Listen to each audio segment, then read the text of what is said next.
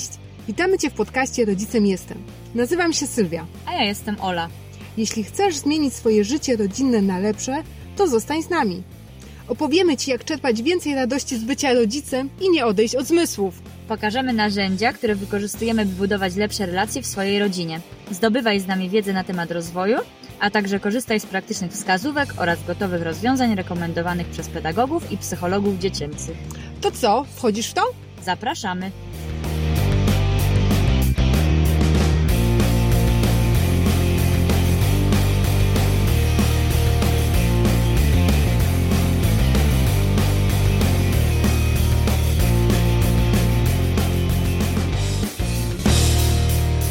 Porozumienie bez przemocy to jeden z tematów, który stał się nam bardzo bliski jakiś czas temu i dłuższy czas czekał na swoją kolej.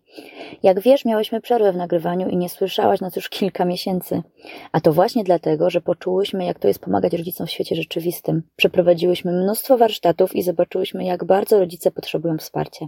Przekonałyśmy się, że możemy im dać to, czego same potrzebowałyśmy, rozpoczynając naszą przygodę z rodzicielskim drogowskazem. Czyli wskazówki, którędy iść i poczucie, że nie są na tej drodze sami. Teraz, gdy nie możemy się spotykać z rodzicami na żywo, znalazłyśmy w końcu przestrzeń, by wrócić do nagrywania podcastów, za czym naprawdę bardzo tęskniłyśmy. Dla wyjaśnienia, jest kwiecień 2020 roku i obecnie w naszym kraju jest ogłoszony stan epidemiologiczny związany z epidemią koronawirusa na świecie. W związku z tym zostało wprowadzonych wiele obostrzeń, zamknięte są szkoły, a kto może, ten pracuje zdalnie. W tych warunkach nam też nie jest łatwo tworzyć nowe treści, jednak robimy co w naszej mocy i wracamy do Was, co nas bardzo, bardzo cieszy. Więc wracamy teraz z tematem, który w czasie, gdy prowadziłyśmy warsztaty głównie z pozytywnej dyscypliny, stał się nam bardzo bliski, bo okazał się czymś więcej niż tylko jednym z wielu narzędzi. Okazał się sposobem bycia, nam bardzo bliskim i zawierającym te wszystkie wartości, które są z nami cały czas. I nie wystarczyło tutaj samo przeczytanie książki Marshalla Rosenberga, twórcy Porozumienia bez przemocy. Wtedy to polubiłyśmy ten temat jako jeden z wielu, bo dostrzegłyśmy w nim głównie pomocne narzędzie. Utkwiły nam 4 kroki w komunikacji, które wydawały nam się czymś, co może zmienić wiele w relacjach. Zapamiętałyśmy też, jak ogromne znaczenie mają potrzeby. Później, gdy już zaczęłyśmy zgłębiać ten temat, czytając inne książki, artykuły i słuchając różnych nagrań, natknęłyśmy się na YouTubie na świetne nagranie jezuity ojca Mieczysława Łusiak, właśnie o Porozumieniu bez przemocy, gdzie przez 6 godzin nagrań przeprowadził nas przez ten temat krok po kroku, jednak nie od strony narzędzia, a od tego, co więcej się za tym kryje. Gdy zrozumiałyśmy, że NVC to coś więcej niż tylko 4 kroki i potrzeby, to pokałyśmy je całym sercem i zrozumiałyśmy, że to nie jeden z elementów uzupełniających, inna metoda, tylko coś więcej, sposób bycia, kompletne podejście. Gdy posłuchałam wykładów księdza Łusiaka o Porozumieniu bez przemocy, to nagle dostrzegłam, że w naszych warsztatach wprowadzających do pozytywnej dyscypliny próbujemy przekazać właśnie to, jak ważna jest miłość bezwarunkowa i empatia. Wisienką na torcie i motywacją do tego, by podzielić się z Tobą tym, co odkryłyśmy, były warsztaty wprowadzające do tego, czym jest NVC, prowadzone przez Monikę Czepanik, w których uczestniczyłyśmy wspólnie z Sylwią. Dzisiejsza rozmowa z Emilią właśnie to wszystko w nas utwierdziła, że porozumienie bez przemocy to coś więcej niż tylko narzędzie, to empatia i miłość. A w dzisiejszym odcinku nasz gość przybliży nam, czym jest i czym nie jest porozumienie bez przemocy. No to zaczynamy! Cześć Emilia. Cześć. Bardzo Ci dziękuję, że zgodziłaś się wziąć udział w naszym podcaście. Bardzo się cieszę z 2 powodów, bo bardzo długo czekałyśmy na tę rozmowę. Nie ukrywam, że na naszej liście gości jest już od prawie roku, a jeszcze bardziej dlatego, że ostatnio miałyśmy półroczną przerwę w nagrywaniu, więc pierwszy raz chyba bez problemu z Olą dogadałyśmy się bardzo szybko, kto będzie gościł, jeśli się zgodzi w naszym kolejnym odcinku i tak właśnie stąd jesteś tu dzisiaj z nami, za co jeszcze raz bardzo dziękuję.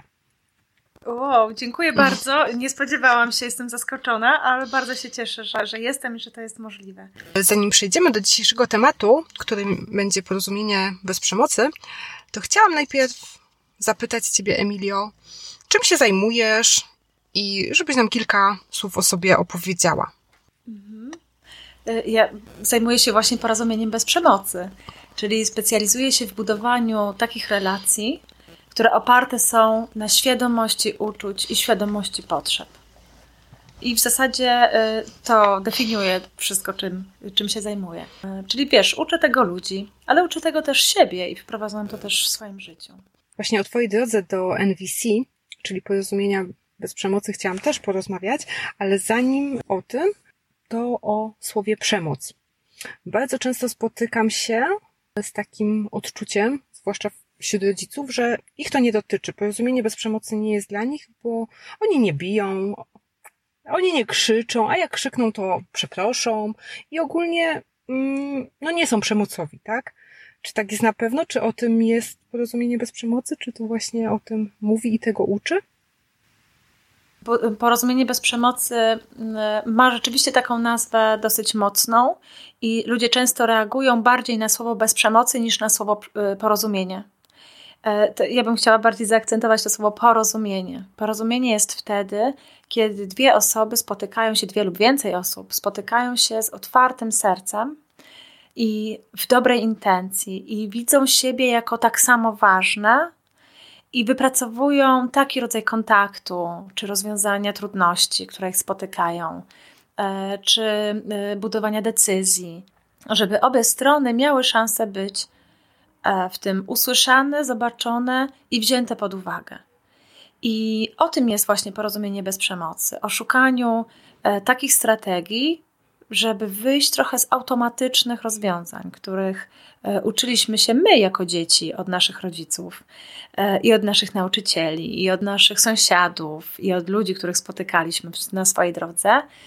I by wyjść trochę z tych automatycznych strategii, nad którymi się często po prostu nie zastanawiamy, i trochę przepuścić to przez filtr uświadomienia sobie, co ja tak naprawdę chcę, jak ja chcę budować relacje z moim dzieckiem.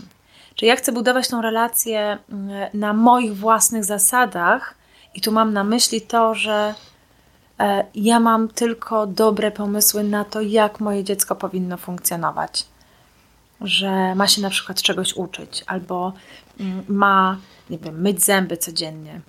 Ja nie mówię, że ma nie myć zębów codziennie, tylko że czymś innym jest, jeżeli ja zmuszam dziecko do mycia codziennie zębów, bo tak jest.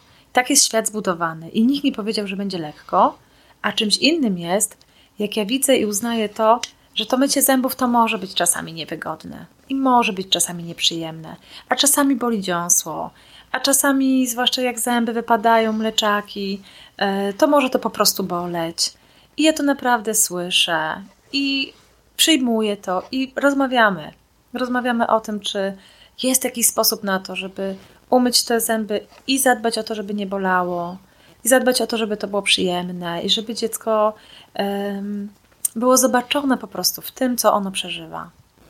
To, co właśnie powiedziałaś, jest zbieżne z jednym z pytań, które otrzymałyśmy przed naszym nagraniem od jednej z naszych słuchaczek, a mianowicie właśnie jak zgodnie z porozumieniem bez przemocy zachęcić dziecko do czegoś, czego nie chce robić, na przykład do odrobienia lekcji, do teraz tak na topie nauki zdalnej.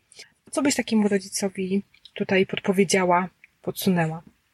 Bym nic nie odpowiedziała. Wiesz, pierwsze pytanie, które mi przychodzi w odpowiedzi na to pytanie, które ty mówisz, to jest takie zapytanie siebie, o jaką ja potrzebę swoją, moją własną, rodzica, nie dziecka, chcę cię zatroszczyć wtedy, kiedy chcę dziecko do czegoś zachęcić. To jest taka trochę złożona konstrukcja. Czyli z jaką intencją, albo z jakiego powodu, albo z jakiej motywacji wychodzę do tego zachęcania. Co mi przyświeca?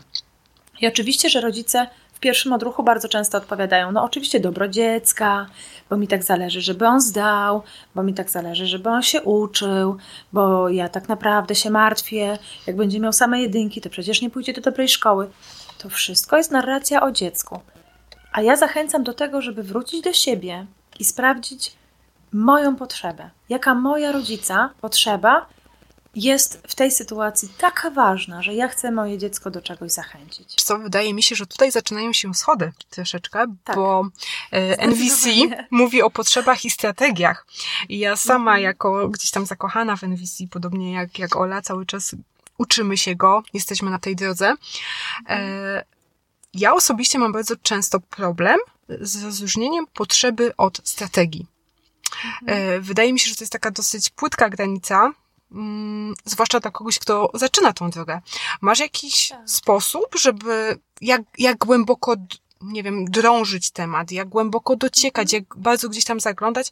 Co może być pomocne, kiedy nie wiemy, czy to już jest potrzeba, czy to jeszcze strategia? Wiesz, jest kilka takich dróg, którymi możemy dojść do potrzeb. I wydaje mi się, że jednak istotne jest tutaj ćwiczenie. To weźmy ten przykład tego odrabiania lekcji. Gdzie tam jest potrzeba, gdzie tam jest strategia? Na pewno wszystko to, co dotyczy drugiej osoby, będzie strategią. Czyli jeżeli ja mówię, ja mam potrzebę, żebyś ty odrobił lekcję, usiadł do stołu, nie wiem, przyniósł zeszyty, żebyś się dobrze uczył, cokolwiek tam będzie dalej. Ale jeżeli tam jest żebyś ty, to na pewno to jest strategia, a nie potrzeba. Czyli jeżeli jak my myślimy o potrzebie, czy mówimy o potrzebie, ale tam się znajduje jakaś druga osoba, obojętnie jaka, to jest podpowiedź, że mówimy tak naprawdę o strategii, tylko myśląc, że mówimy o potrzebie. Drugim takim elementem jest czas. Czyli na przykład chcę, żebyś teraz to zrobił. Chcę mieć teraz wybór. Chcę mieć teraz wolność. To jest kolejna podpowiedź, bo potrzeby nie mają czasu. One są uniwersalne, więc nie mają ani osoby, ani czasu. One nie mają też miejsca. Jak ja mówię, że na przykład chcę, żebyś się uczył w szkole, albo żebyś się uczył w swoim pokoju, albo żebyś się uczył z kolegami po lekcjach. Nie wiem, przeróżne pomysły możemy mieć. To jeżeli tam się mieści też jakieś miejsce, to na pewno jest mowa o strategii. Czyli potrzeby to jest taka pierwsza, najważniejsza podpowiedź. Potrzeby nie mają miejsca, nie mają osoby i nie mają czasu, bo potrzeby są uniwersalne. I drugie pytanie, które możemy sobie zadać, to jest właśnie, czy ta potrzeba, którą ja wyrażam, jest uniwersalna? A uniwersalna to znaczy, że każdy człowiek na ziemi, ten, który ma rok, ten, który ma 5 lat, ten, który ma 100 lat, ten, który żyje w Ameryce Środkowej, w Indiach, w Europie oczywiście, w moim domu. Czy każdy człowiek na ziemi, bez względu na jego status społeczny, wykształcenie, zasobność różnych rzeczy, różnych zasobów, pieniędzy, wody, jedzenia itd., czy każdy mógłby mieć taką potrzebę? To nam często weryfikuje, bo jak ja powiem, że mam potrzebę, żebyś się dobrze uczył, to tak, no pierwsze to jest żebyś ty, ale drugie to jest, no nie każdy człowiek w każdym wieku na ziemi będzie mógł podpisać się pod takim zdaniem. Czyli jaka może być potrzeba za tym, że chcę, żeby moje dziecko się dobrze uczyło? No właśnie, jak ja się zwrócę do siebie, co ja mogę takiego zyskać na poziomie potrzeb, kiedy chcę, żeby moje dziecko się dobrze uczyło? Może ja chcę zyskać taki status mamy, która sobie dobrze radzi, która dobrze wychowuje swoje dziecko. Że ja jestem taka w porządku, bo moje dziecko się tak dobrze uczy, że mogę pójść z tą piątką do mojej rodziny albo do moich znajomych i powiedzieć: zobaczcie, mój syn ma 5, a to taki trudny przedmiot. To jest taka podpowiedź, że być może chodzi mi o przynależność albo na przykład o bycie akceptowaną w mojej rodzinie czy w mojej grupie znajomych. Myślę, że kolejnym wyzwaniem jest odróżnianie obserwacji od interpretacji. Wiesz co, jeszcze chciałabym tylko dodać do poprzedniego zdania, że ja mówię o przynależności czy o akceptacji na przykład. Często się do nich dokopujemy pracując z rodzicami, bo ten temat, wątek właśnie tego, że moje dzieci nie chcą się uczyć, a mi zależy, żeby się uczyły, albo wątek tego, że jedzą jakoś, a ja chcę, żeby jadły inaczej. No i wątek z porządku w pokoju. To jest top 3. Tak, to jest taki top 3, które bardzo często się przewijają w pracy z rodzicami i bardzo często właśnie dochodzimy do tego typu potrzeb, typu przynależność czy akceptacja, albo na przykład bezpieczeństwo, albo przewidywalność moja własna. I chciałam tylko podkreślić, że to nie musi być akurat ta potrzeba. To jest tylko przykład i to w dodatku tutaj nie mamy osoby, to jest takie oderwane. Trudno mówić o potrzebie przykładu, tak? Potrzebę zawsze ma człowiek, więc każdy z nas może mieć troszeczkę inaczej. Nawet jeżeli mamy tą samą sytuację, prawda? Tak, bo... także zawsze w tej samej sytuacji mamy te same potrzeby. Dokładnie. Możemy mieć naprawdę różne potrzeby w dokładnie tej samej sytuacji. Dlatego nigdy ja nie mogę wiedzieć, że ktoś ma jakąś potrzebę, tylko mogę zgadywać, pytać, sprawdzać, jaka teraz potrzeba jest najważniejsza. Wracając do kolejnego wyzwania, które czeka na wszystkich, którzy chcą się zmierzyć z NVC, moim zdaniem, to jest właśnie odróżnianie obserwacji od interpretacji. Czy mogłabyś tutaj przybliżyć ten temat i powiedzieć, w jaki sposób możemy zadziałać, żeby to nam sprawnie weszło w nawyk? Ja myślę, że my jesteśmy uczeni interpretacji od samego początku, nie? Czyli na przykład mówimy, że dziecko jest grzeczne, albo że ładnie je, albo że tak trzeba, albo że tak nie wolno bić innych dzieci, nie wolno krzyczeć, różnych rzeczy nie wolno, no nie? I to takie porządkowanie świata na dobre rzeczy, złe rzeczy, moralne, niemoralne, to nam bardzo ułatwia życie, to nam bardzo pomaga, żeby za każdym razem chwila po chwili się nie zastanawiać, nie kombinować, nie sprawdzać, tylko mam już pewne automaty i mogę na tych automatach polegać. To jest bardzo dużym komfortem na pewno dla wielu z nas. Natomiast one wszystkie osadzają się właśnie na interpretowaniu i ocenianiu. I o ile nasz mózg bardzo lubi szufladki i bardzo lubi oceny, bo jak wiemy, czy ktoś jest dobry, czy zły, to od razu wiemy, jak mamy względem niego postępować. O tyle w NVC mówimy, że te wszystkie interpretacje i taki sposób porządkowania świata, który właśnie z jednej strony jest bardzo naturalny, ale z drugiej strony one nam utrudniają porozumienie, utrudniają nam kontakt z drugą osobą. Czyli jak ja chcę nawiązać bliską relację z moim dzieckiem, a już zwłaszcza jak mamy jakąś trudność i ja bym chciała być dobrze zrozumiana i chciałabym też zrozumieć to moje dziecko i wesprzeć, jeśli ono ma jakąś trudność i zobaczyć, o co tu chodzi. Jeżeli wystartuję z interpretacją, jesteś grzeczny, tak wolno robić, albo kto to widział bić młodszą siostrę, jak możesz bić młodszą siostrę? Ja się nie zgadzam na to. To będzie nam bardzo trudno złapać porozumienie, bo oczywiście ja nie mówię teraz o tym, że ja mam się zgadzać na bicie siostry, żebym była dobrze też ja zrozumiana. Chodzi o to, że jak ja odłożę na bok interpretację i zobaczę człowieka, który próbuje zaspokoić swoje potrzeby i nie wie jak i znalazł taką strategię, że bije siostrę i ta strategia wcale mu nie pomaga tej jego potrzeby zaspokoić i jest mu bardzo z tym trudno. I to wyzwanie jest takie coraz większe i coraz większe. Ja mogę to zobaczyć. I jak usłyszę potrzebę, możemy poszukać innej strategii na tą potrzebę. Czyli jeżeli to było takie zaproszenie do zabawy, bo tak może być, dzieciaki czasami biją inne dzieci, bo w ten sposób próbują je zaprosić do zabawy. To mogę sprawdzić z nim. Czy zobacz, jak teraz twoja siostra płacze i ją to boli, to czy udało ci się osiągnąć ten efekt? No nie, no przecież nie jest głupi, tak? Nasze dzieci nie są głupie i one widzą, że to nie udało się. To jak możesz inaczej? No mogę na przykład powiedzieć jej, żeby się ze mną pobawiła.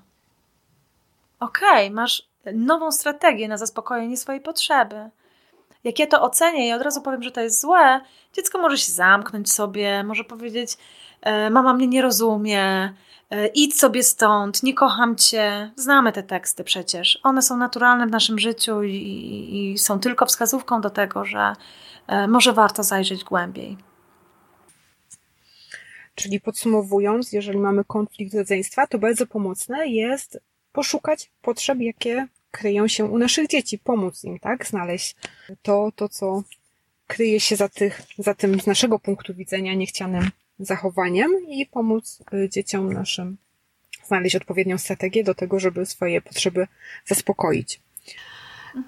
I to bardzo jest przyjemne, jak się o tym mówi, a potem wykonanie jest trochę trudniej. Tak, dokładnie. I mnie bardzo wspiera coś, co mam napisane na karteczce od kilku dni. Wdech, empatia, wydech. To po prostu było genialne. ale to jest wyższa szkoła jazdy. Taka fakt. Między wdechem a wydechem to jest coś, do czego pewnie kiedyś dojdziemy wszyscy, jak będziemy chcieć i będziemy ćwiczyć. Empatia jest jak mięsień. Trzeba ją ćwiczyć po prostu.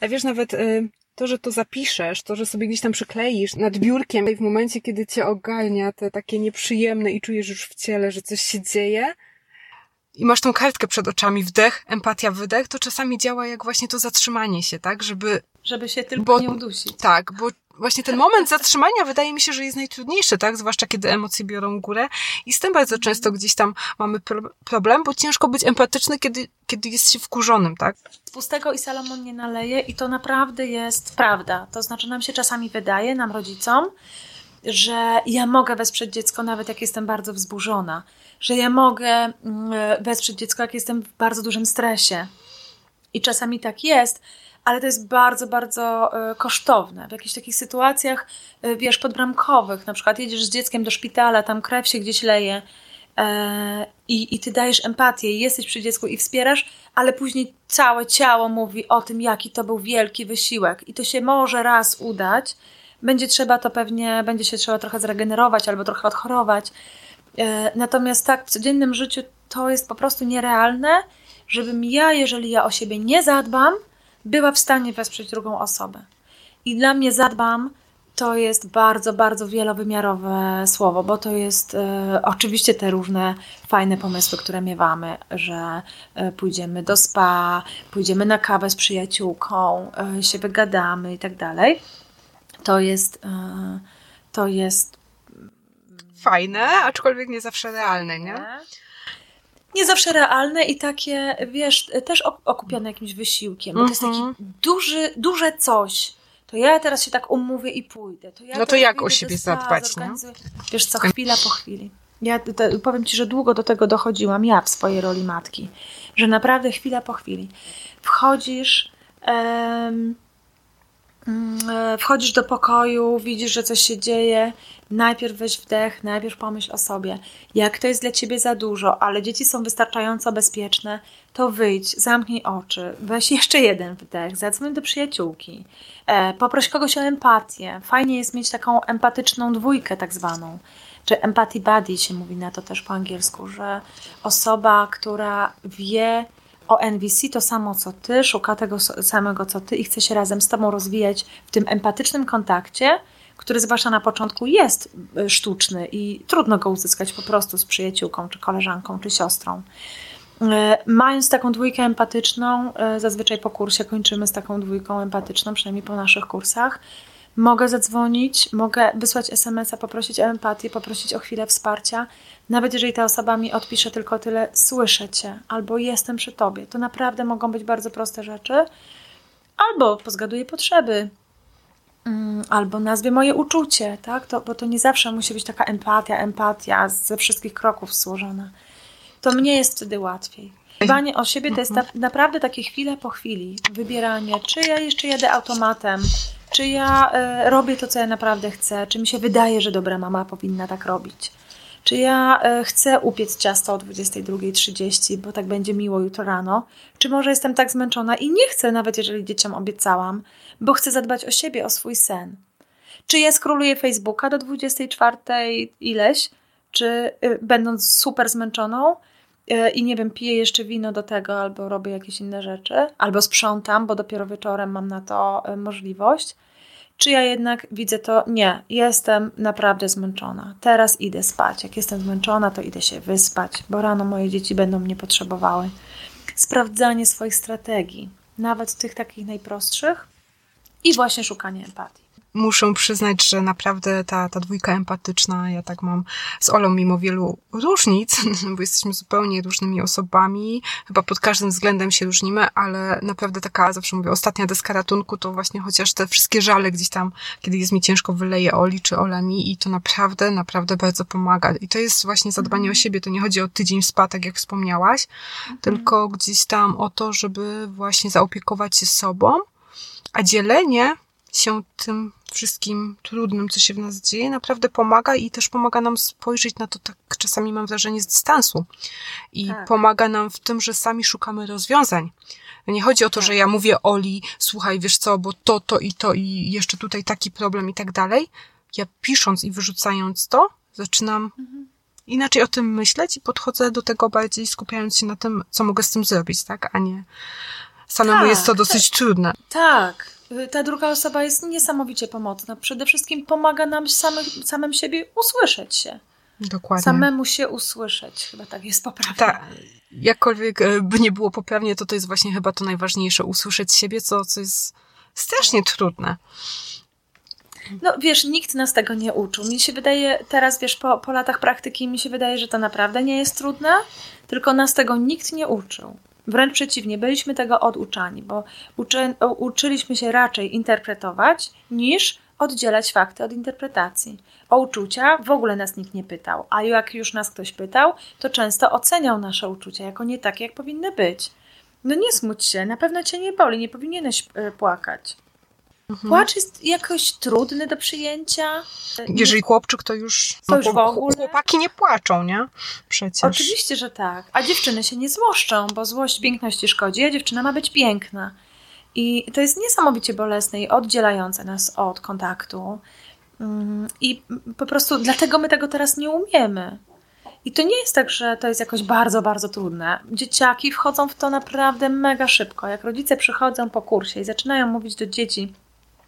A co ty teraz czujesz? A czego ty potrzebujesz? Czy to jest tak, że ty naprawdę teraz chciałeś sam zdecydować, co zrobisz?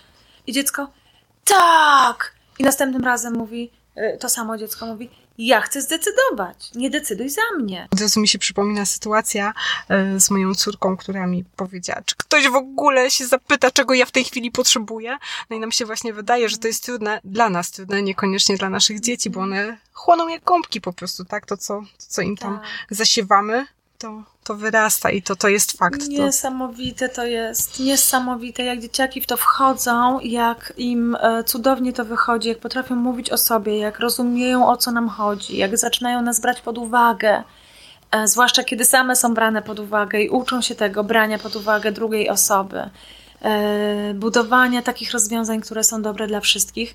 Jest to niesamowite i wielokrotnie mega poruszające dla mnie, wzruszające, kiedy obserwuję swoje dzieci czy inne dzieci, które wiem, że mogą czasami doświadczać takiej formuły i tego, jak one łatwo widzą to jako naturalne. Zresztą Rosenberg, twórca tego podejścia, twierdzi, że to jest naturalny język. No też dlatego pewnie w przypadku dorosłych jest to o tyle skomplikowane, bo tak jak wspominałaś, czym innym byliśmy karmieni. Także to też ciężko te wszystkie automaty wyłączyć. Jak jesteśmy już przy Rosenbergu, o którym przed chwilą wspomniałaś, jest to wiadomo ikona, tak, NVC, aczkolwiek bardzo często spotykam się z tym, zresztą sama miałam takie odczucie, czytając książkę Marshalla Rosenberga o porozumieniu bez przemocy, że jednak... Nie jest to najłatwiejsza na początek literatura i bardzo często słyszę od trenerów NVC, że jednak nie Rosenberg. Jeżeli nie Rosenberg, to kto? Pomijając oczywiście Emilię Kulpa-Nowak, ale o tym na koniec. Tak, wiesz co, ja bym nie chciała się zastawiać, że wiesz, z Rosenbergiem, nie czytajcie Rosenberga, czytajcie moją książkę, to nie. Natomiast rzeczywiście, wiesz, ta jego książka jest bardzo, ja mówię o tej głównej, tak zwanej, tej książce, którą nazywamy czasami podręcznikiem. Dokładnie. Porozumienie bez przemocy o języku życia, teraz się to nazywa, w poprzednich wydaniach to się nazywało o języku serca w podtytule. I ta książka jest polecana przez wielu trenerów. To nie jest tak, że trenerzy jej nie polecają. Wiele trenerów uważa, że właśnie ta jest świetna na początek i wiele osób swoje zainteresowanie, swoją przygodę z NVC zaczynało od tej książki. Natomiast ja rzeczywiście uważam, że w niej jest tak dużo słów, które znaczą co innego w NVC niż w naszym życiu. Że żeby naprawdę zrozumieć intencje tego człowieka, jak pisał tą książkę, to warto mieć już jakiś background. Być po warsztatach na przykład. Ja bardzo lubię polecać tą książkę osobom, które są po warsztatach, nawet 2-dniowych, ale jak już cokolwiek tam w głowie się zaczyna układać, co te słowa mogą znaczyć, bo on na przykład pisze tam o żądaniach. Pamiętam moją konsternację, jak on pisał, że te pielęgniarki nie wykonywały poleceń, mimo że wiedziały, że one będą skutkować życiem ludzkim, tym, że ktoś może nie przeżyć, dlatego, że czuły, że to jest żądanie. I ja miałam takie, że kompletnie nie rozumiem, o czym ten facet mówi. Nie byłam w stanie przyjąć. Myślę, że ogólnie w wielu książkach, mamy NVC, mamy Rodzicielstwo Bliskości, wiele innych. Sama książka bardzo często może nas sprowadzać nie do końca na te tory, które autor miał na myśli, tak? Więc jak najbardziej zachęcam wszystkich do książki Emilii. Książka Droga do porozumienia bez przemocy. Jestem w połowie, tak? Także mogę się wypowiedzieć. Jest naprawdę napisana, moim zdaniem, bardzo fajnym, prostym językiem. Bardzo przyjemnie się czyta i wiele spraw wyjaśnia. Myślę, że na początek, jako taka jedna, z których ja polecę, żeby nie było, że Emilia, mam nadzieję, że Emilia jeszcze nam tutaj coś dorzuci do tematu książek o NVC, ale jak najbardziej mogę już po połowie z czystym sercem polecić, bo przyjemnie się czyta i na pewno troszkę moim zdaniem obala właśnie takie stereotypy o NVC, ale o nich też chciałam za chwilę. Tak, dziękuję Ci za polecenie. Podam pełny tytuł, to jest Jak budować relacje z dzieckiem i w podtytule jest Droga do porozumienia bez przemocy. Wydawcą jest wydawnictwo Virgo przez V i u nich na stronie można tą książkę kupić, nigdzie indziej. Ewentualnie u mnie na warsztatach, no ale na razie jest pandemia, lockdown i nie ma warsztatów, więc to kiedyś tak, jesteśmy, nagrywamy pod koniec kwietnia, także mam nadzieję, że w niedalekiej przyszłości, jak będą inni słuchać, to już będziemy żyć w większej normalności, ale czas pokaże. Bardzo sobie tego życzę. Natomiast tak, wiesz, z książek jest dużo ciekawych książek i do każdego trafia co innego, nie? Każdy ma jakąś swoją książkę, którą szczególnie ceni. Ja na przykład bardzo lubię książkę W świecie porozumienia bez przemocy, która też jest książką Marshalla Rosenberga i ta książka mi w ogóle bardzo otworzyła oczy na to, czym porozumienie może w ogóle być, bo on tam pokazuje jeszcze zupełnie inne zastosowanie, że to nie jest tylko taki dialog, żeby się dogadać, żeby coś zrobić, żeby dojść do porozumienia tu i teraz, ale że tam czasami sięgają do jakichś starych rzeczy, tam jest trochę o złości, o różnych kawałkach i do mnie to jakoś bardzo przemówiło. Jest bardzo ciekawa książka Justine Moll przez J. Justinę. Ona, to jest książka pod tytułem Dorastanie w zaufaniu. Cieniuteńka. Ona tam, nie wiem, czy ma 100 stron. Bardzo szybko można ją przeczytać. I fajnie pokazuje. Pokazuje trochę o tym nagradzaniu, o pochwałach, jak one niekoniecznie działają. I z takiej fajnej perspektywy osoby, która ma doświadczenie pracy z dziećmi w grupie. Czyli ten mit, że no dobra, w domu jak jest rodzic 1 na 1 z dzieckiem, czy 2 rodziców, 2 dzieci, czy nawet 1 mama z 3 dzieci, ale to nadal jest mała grupa. Inny kontakt, to, że tam NVC może się przydawać i może być realne, a w szkole to już na pewno nie, to ta książka fajnie pokazuje, że nie, że to nadal to dorastanie z dzieciakami może się opierać właśnie na zaufaniu, a nie na przykład nagradzaniu czy karaniu, nie? Fajną książką jest książka Asi Berendt i Magdy Sendor, Coaching, Rodzicielstwo, Empatia. Tak, teraz nie podam tytułu. Poszukamy. Także dopiszemy gdzieś tam. Jak dogadać się z dzieckiem chyba. Napiszemy w linkach, podamy linki. Dziękuję bardzo. Także sprawdzimy dokładnie tytuł, że spokojnie. Jest tych książek już coraz więcej i są polskie książki, i zagraniczne książki. Jak ktoś jest zainteresowany rzeczywiście NVC, na grupie na Facebooku, którą ja prowadzę, NVC w rodzinie i życiu, czyli NVC w rodzinie i życiu, tam jest w ogóle dokument, w którym umieszczone są wszystkie książki NVC, przynajmniej w mojej intencji wszystkie. Być może coś pominęłam, ale jeśli tak, to na pewno będę dopisywać. Znajdziemy też jakieś tytuły dla dzieci? Tak. Okay. Tak, są książki, oprócz tych, które są bardzo spójne z NVC, ale takich nie umieszczam. Umieszczam te, które rzeczywiście są pisane przez osoby, które są w NVC zanurzone i w takich książek to jest na przykład Sowa, krowa i z wielorybem rozmowa Dominiki Jasińskiej. bardzo urocza książeczka. Dla mnie ona trochę podobnie jak na przykład Mały Książę, zmienia się jej znaczenie w zależności od wieku i bardzo mnie porusza, kiedy ją czytam. No i Asi Berendt i Anety Rywczyńskiej, 2 tomy, a niedługo już 3, przygód o żyrafie Bibi i Zenonie Szakalu. Oni sobie mieszkają w leśnym zakątku i mają różne przygody. I tam jest o tym właśnie byciu niegrzecznym, o tym, że coś w przedszkolu się wydarzyło, czy w szkole, że rodzice coś, jest na przykład o rozwodzie bajka. Więc to są takie bajki, w których bardzo empatyczna żyrafa przyjmuje wszystkie smutki i trudności i problemy małych zwierzątek z leśnego zakątka. Jest o pobieraniu krwi, o różnych sytuacjach. Można się bardzo dużo empatii nauczyć, czytając tą książkę i doświadczyć. Obdarować dzieci też. Zerkniemy na Twoją listę i na pewno jak najwięcej tych pozycji umieścimy pod naszym odcinkiem. Ja chciałam wrócić jeszcze do jednej takiej rzeczy, która też często wydaje mi się, że staje na przeszkodzie do tego, żeby sięgnąć po NVC.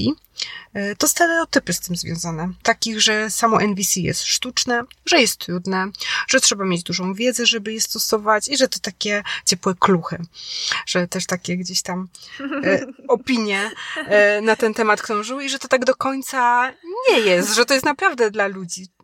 Jak możemy to, Emilia, te stereotypy tutaj obalić?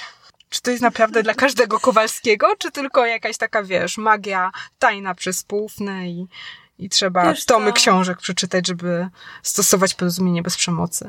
Wiesz, ja znam osoby, które nie przeczytały żadnej książki, nie były na żadnym warsztacie, a mają w sobie dużo tych jakości, które nazwałabym jakościami, które jakoś NVC sobie ceni czy promuje.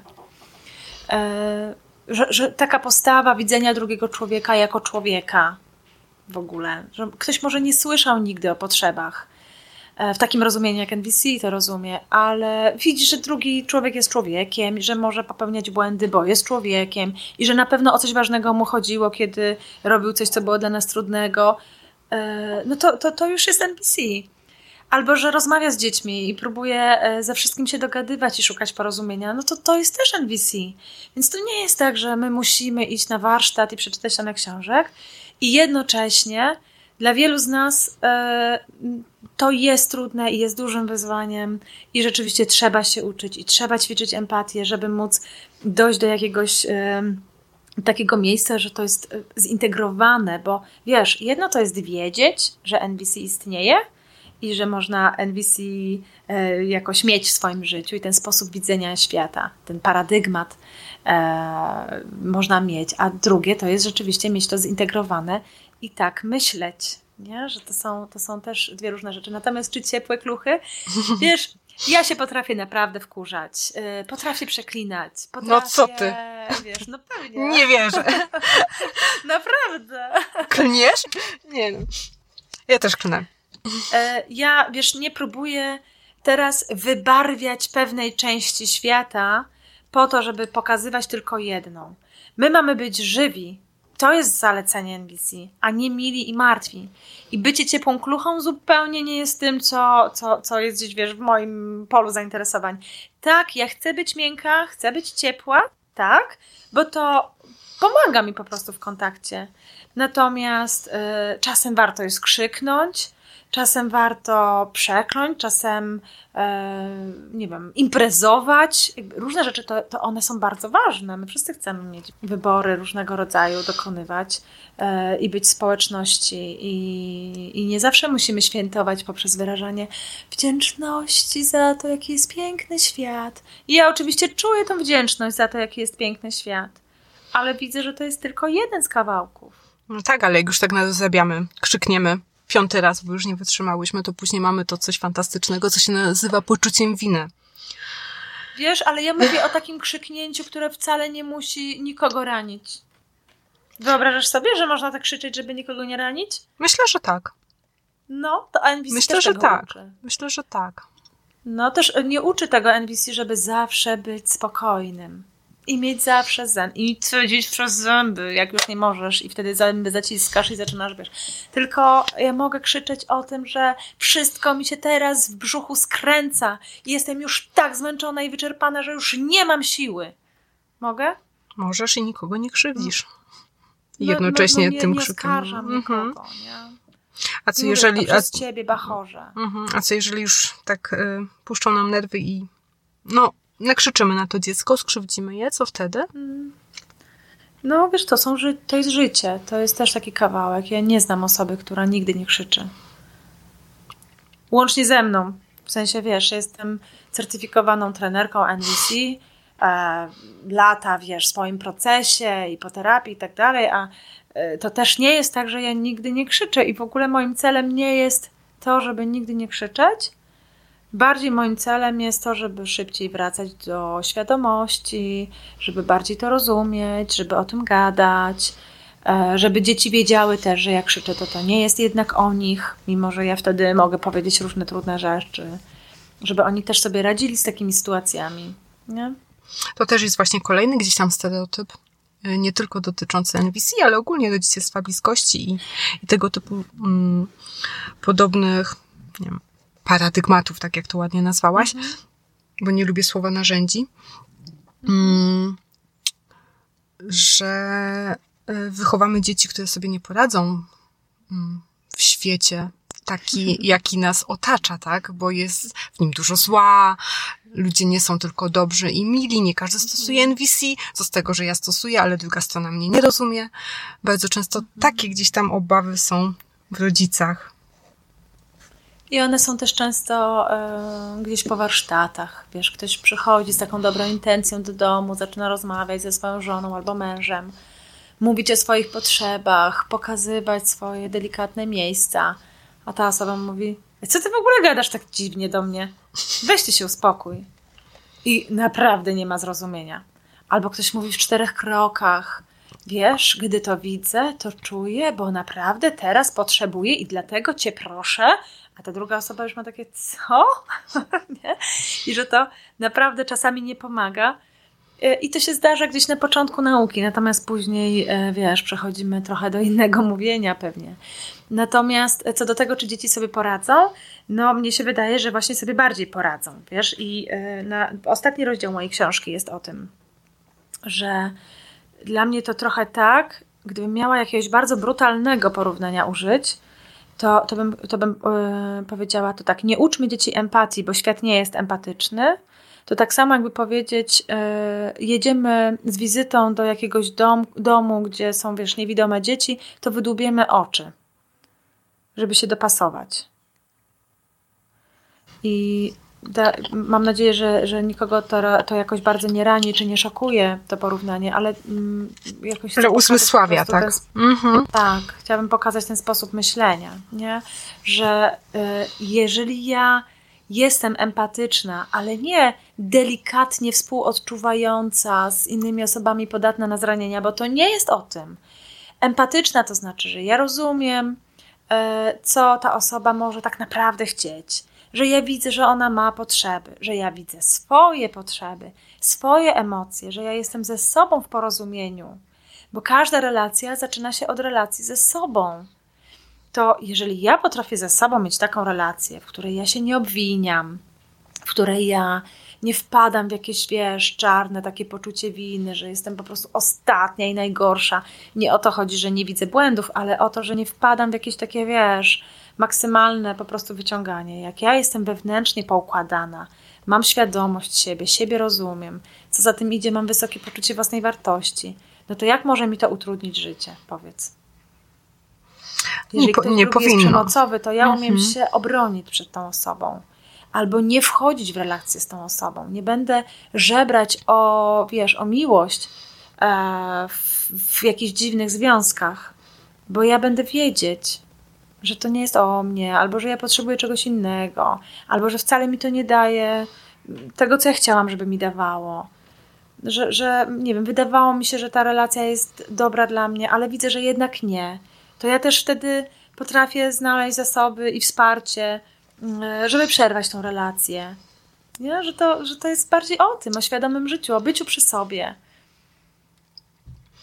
o świadomym wyborach. Wspomniałaś o czymś takim jak 4 kroki NVC. Rodzice lubią gotowe narzędzia. Nie wiem, czy też masz takie doświadczenia, że bardzo lubią mieć na tacy. To jest tak, tak i tak. Powiedz 2 słowa, co to są te 4 kroki? O co w tym chodzi? 4 kroki to nie jest gotowe narzędzie. To jest mapa, niestety. Niestety, w takim sensie, że to bardzo często słyszymy słyszę gdzieś na szkoleniach, czy wiesz, w grupie ludzie pytają, no dobrze, ale co konkretnie mam zrobić? To co ja mam mu powiedzieć, jak ja nie chcę, żeby on rozwalał tą kaszkę pod stołem? No ile można sprzątać po każdym posiłku? Muszę zamiatać, odkurzać, myć podłogę. Już mam dosyć, jestem zmęczona. No i dobrze, i zatrzymaj się. To, że ty powiesz, że gdy widzę tą kaszę na podłodze, to ja się czuję taka sfrustrowana, bo naprawdę jestem zmęczona i nie chcę, żebyś rzucał, może nie pomóc w tej sytuacji. Ja bym wróciła do tego, z jaką intencją w ogóle ja to mówię. Co się ze mną dzieje, że jak ja jestem taka zmęczona, to może ja potrzebuję tak w ogóle wsparcia. Może to nie jest tylko o tej kaszy. Może ja mam takie myśli o tym, że mama albo babcia mnie oceniają jako złą mamę, bo znowu jest ta kasza pod stołem. Znowu, czyli który raz. Nie? I więc to jest taka mapa do tego, żeby zobaczyć, jakie są fakty, że jest kasza, ona leży. No tyle, leży kasza.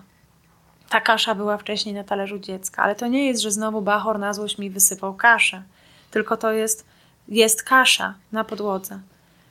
Jakie są uczucia w tej sytuacji? No jest jakaś mega frustracja, może nawet złość. O czym ta złość mi mówi? O jakiej potrzebie? No ta złość mówi mi o jakiej potrzebie? No może o tym, że jestem już tak strasznie zmęczona, że naprawdę chcę odpoczynku. A może o tym, że chciałabym się liczyć w domu, że chciałabym widzieć siebie w jakiejś innej roli niż roli sprzątaczki. Może chciałabym mieć więcej wyboru. Może chciałabym akceptacji znowu i przynależności, bo jeżeli tam w tle jest mama, która kiwa głową, mówi, widzisz, jak wychowujesz? Tak, może chodzi o wybór właśnie, albo o wolność. I z tego miejsca to ja mogę się zająć tą potrzebą i niekoniecznie tą prośbę skierować do dziecka. Czyli to jest taka bardziej mapa, która pomaga mi w kontakcie ze sobą i w kontakcie z innymi osobami, a nie gotowe narzędzie do mówienia komunikatów, dzięki którym mam uzyskać to, co chcę. To jest ta różnica. A narzędzia często służą temu, żeby uzyskać to, co ja chcę. Takie narzędzia komunikacyjne, no nie? Że powiem drugiej osobie, tak, żeby ta osoba zrobiła. Ja zresztą z tego miejsca zaczynałam uczyć się NVC, że chciałam nauczyć się lepiej mówić, tak, żeby mój syn wreszcie zaczął mnie słuchać. Z takiej totalnej frustracji. I po kursie zrozumiałam, że nie chcę lepiej mówić, tylko że jednak chcę lepiej słyszeć. Czyli to początki twojej drogi do NVC. W takim razie... No, chyba już środek to był. Bo... Tak? Jaki był początek? Wiesz co, ja tak ostatnio sobie zrobiłam taką rewizję, że początki były 2. Jednym początkiem było oczywiście macierzyństwo i to, że bardzo szukałam takich sposobów na wychowywanie, które będą jakoś w bliskości osadzone. Nie wiedziałam jeszcze, jak to wszystko chodzi i jak w ogóle czego szukać, ale wiedziałam, że chcę jakoś inaczej niż to, co ja znam, więc to szukanie tego, co to znaczy to inaczej, trochę mi zajęło czasu, ale odpowiedzią było właśnie NVC.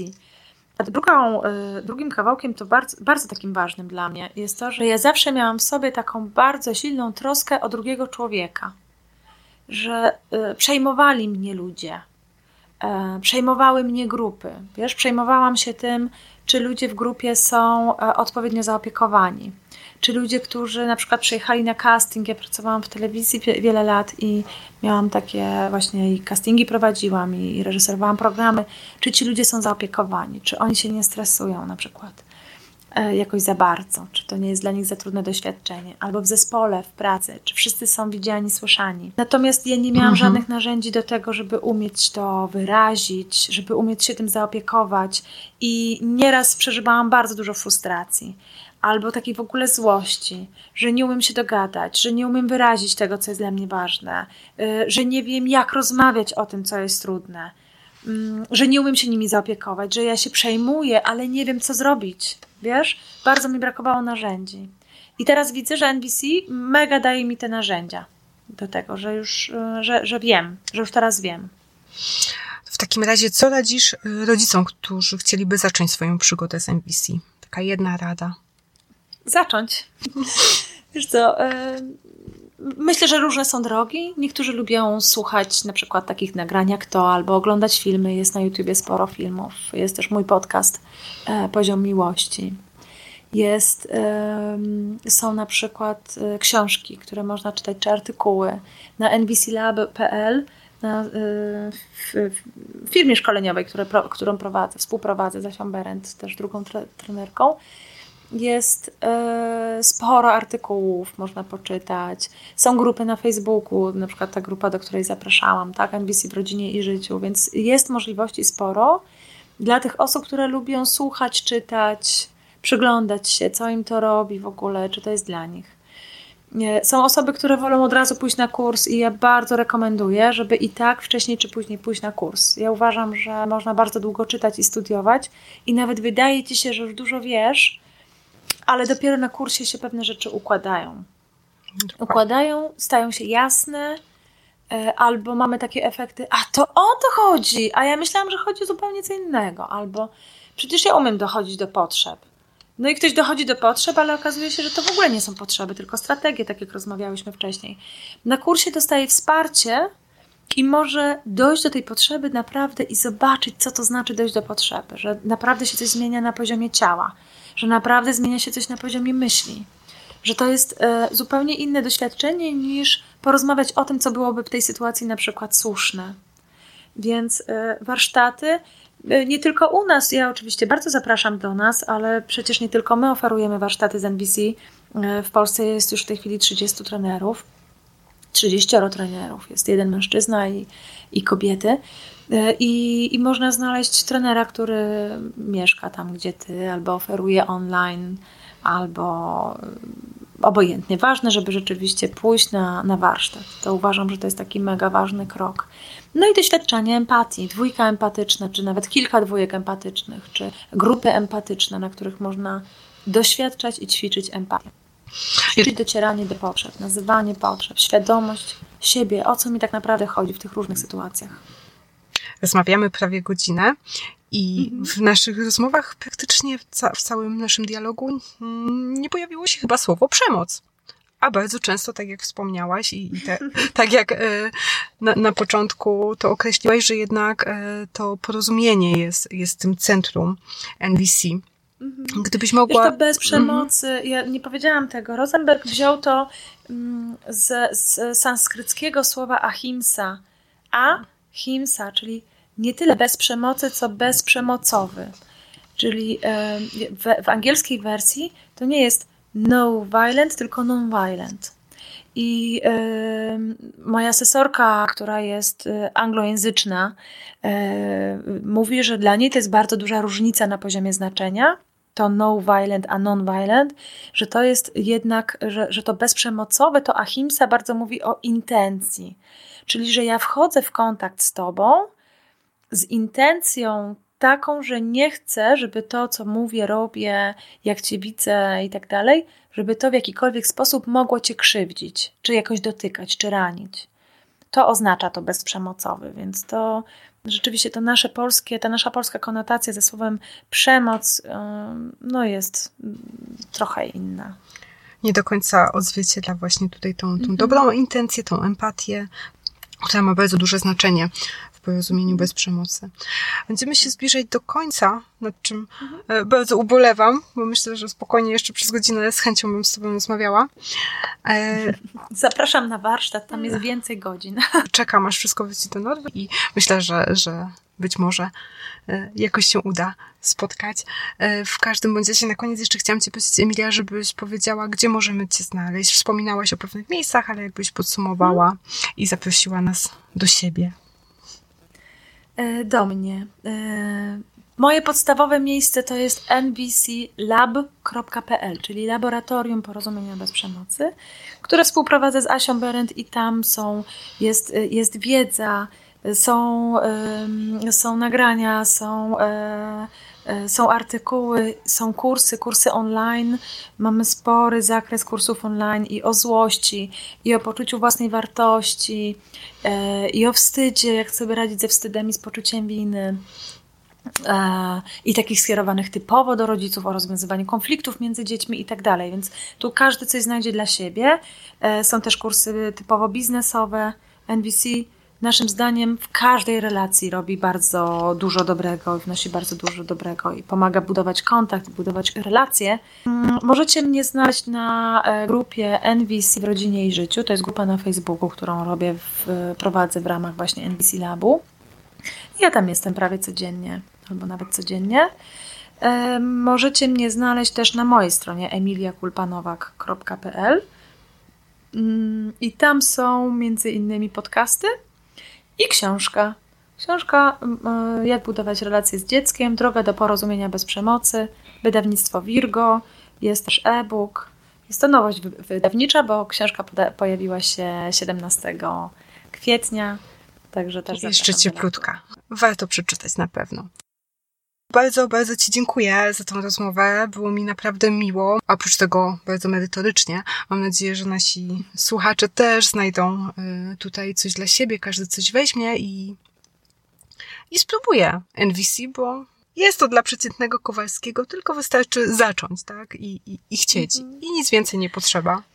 Tak. Wiesz, ja teraz mam taką zagwozdkę, bo jak powiem, że tak, warto, weź, to trochę zaczynam wchodzić w tą energię, że ja wiem lepiej i przekonywać, a NVC pokazuje nam, że to niekoniecznie działa. Także jeśli kogoś zainspirowałam, jeśli ktoś czuje, że jakoś właśnie się zainspirowany czy pobudzony na przykład tą rozmową, chciałby się rozwijać w tym kierunku, to zapraszam do naszych działań takich szerokich i do indywidualnego kontaktu i na pewno znajdziemy jakąś fajną formułę.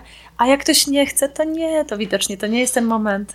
Albo w ogóle to nie jest ta metoda. Chciałabym bardzo szanować tą indywidualną drogę, że każdy ma to, czego potrzebuje i na pewno NVC nie jest jedyną drogą. To było bardzo piękne zakończenie, bardzo współgra z tym, co próbujemy przekazać rodzicom, także jeszcze raz serdecznie Ci dziękuję za poświęcony czas i mam nadzieję, że jeszcze do usłyszenia. Może zobaczenia. Albo do zobaczenia. Dzięki. Dzięki. Gościem dzisiejszego odcinka była Emilia Kulpa-Nowak, trenerka Porozumienia bez Przemocy, czyli NVC. Emilia opowiadała o porozumieniu bez przemocy, skupiając się głównie na porozumieniu, bo NVC to właśnie dążenie do porozumienia pełnego empatii. To wyjście z automatycznych strategii, czyli z nawyków i przyzwyczajeń, które nie zawsze nam służą. To także pytanie do siebie, czego tak naprawdę chcę? Jak chcę budować relacje z dzieckiem? Bardzo dużo miejsca w rozmowie poświęciłyśmy potrzebom dziecka, potrzebom rodzica i temu, czy to, o czym myślimy, że to potrzeba, faktycznie tą potrzebą jest. NVC mówi o potrzebach i strategiach. Strategie to pomysły na to, jak zaspokajać nasze potrzeby. Jednak żeby zaspokoić potrzeby, trzeba do nich dotrzeć, a często jest to trudne, bo mylimy potrzeby ze strategiami. Pomocne w rozróżnieniu strategii od potrzeb mogą być 4 wskazówki. Ty. Kiedy mówię, żebyś ty, to jest strategia, bo potrzeba dotyczy mnie, a nie ciebie. Czas. Kiedy mówię, chcę, żebyś to zrobił teraz, to jest strategia, bo potrzeba nie ma czasu. Miejsce. Kiedy mówię, chcę zrobić to w określonym miejscu, na przykład chcę pracować w domu, to jest strategia, bo potrzeba nie ma miejsca. Uniwersalność. Gdy odpowiem nie na pytanie, czy każdy człowiek na ziemi, bez względu na wiek czy status, może mieć takie pragnienie, to jest strategia, bo potrzeba ma charakter uniwersalny. Bardzo ważną umiejętnością w NVC jest dbanie o siebie i sprawdzanie swoich strategii, czyli sposobów na zaspokajanie potrzeb. Trudno o empatię i zrozumienie, kiedy same jesteśmy niezaopiekowane czy zmęczone. To wszystko pięknie brzmi w teorii, jednak później przychodzi rzeczywistość. Wracamy na znane ścieżki, bo tak jest łatwiej. Kto z nas mówił w domu o swoich uczuciach? Kto nie był oceniany? Kto uczył się odróżniać fakty od opinii? Kto pomagał nam wsłuchać w swoje myśli, czy chociaż pytał nas o zdanie? Dlatego potrzebujemy empatii dla siebie, bo my też często, chcąc przekazać te umiejętności naszym dzieciom, sami się ich dopiero uczymy. Na koniec Emilia poleciła również książki, do których warto sięgnąć, jeśli chcemy zacząć przygodę z NVC. W prezencie od nas i Emilii możecie pobrać listę książek zawierającą liczne pozycje dla dzieci i rodziców w tematyce porozumienia bez przemocy. Wystarczy zapisać się, korzystając z formularza dołączonego do wpisu na stronie www.rodzicemjestem.pl. Pod tym odcinkiem. Poza poważnymi tematami było też o ciepłych kluchach i przeklinaniu. Porozumienie bez przemocy widzi człowieka, a nie błędy. Szukanie porozumienia i praca nad empatią to NVC. To po prostu miłość. Dlatego możemy tak żyć, niezależnie czy mieliśmy kontakt z porozumieniem bez przemocy, czy nie. Ono pomaga to wszystko ułożyć na nowo w dzisiejszym świecie. Przypomnieć sobie, że to miłość jest najważniejsza. Rozmawiałyśmy też o 4 krokach NVC. Mimo, że na pierwszy rzut oka wydaje się, że to może być świetne narzędzie, to w rzeczywistości jest tak, że porozumienie bez przemocy nie daje gotowych rozwiązań. 4 kroki to mapa, która ma nas wspierać w uzmysłowieniu sobie swoich uczuć, myśli i tego, o jakiej potrzebie nam mówią. Nie jest to gotowe narzędzie, które pomaga mi wymusić na drugiej osobie wykonanie tego, na co ja mam ochotę. Porozumienie bez przemocy to jedna z dróg, którą możesz podążać, jeśli czujesz, że to z tobą współgra. To jedna z możliwości, którą możesz wykorzystać, jeśli chcesz dbać o relacje. Czy jedyna? Nie. Czy dla każdego? Tak. Czy dla ciebie? Na to pytanie musisz odpowiedzieć sobie sama. Dziękujemy, że byłaś z nami. Pamiętaj o liście książek o NVC, którą możesz pobrać pod naszym odcinkiem. Jeśli masz jakieś pytanie w tematyce dzisiejszego odcinka lub pomysły na inne, pisz do nas, chętnie poszukamy odpowiedzi. Dobrego dnia lub nocy i do usłyszenia.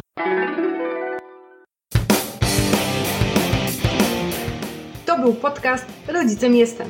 Dziękujemy za wysłuchanie.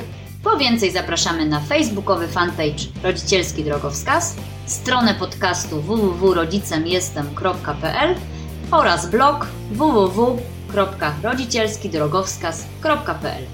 Jeśli spodobał Ci się podcast, zostaw swoją opinię na iTunes. Dzięki temu będziemy wiedzieć, że to, co robimy, ma sens.